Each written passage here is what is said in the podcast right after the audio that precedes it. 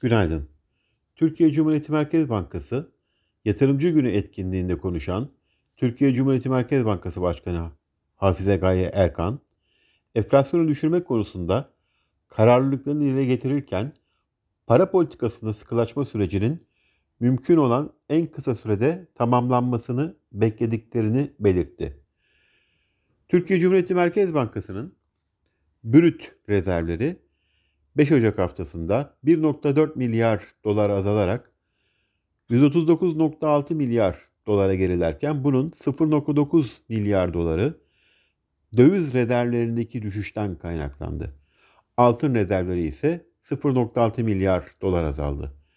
Amerika'da enflasyon Aralık ayında %0.3 olurken yıllık enflasyon %3.1'den %3.4'e yükselerek %3.2 olan piyasa beklentisinin üzerinde gerçekleşti.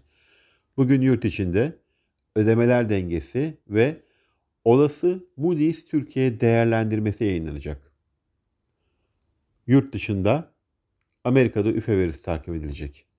Bu sabah Asya endeksleri karışık bir görünüm sergilerken Amerika'da vadeliler yatay işlem görüyor.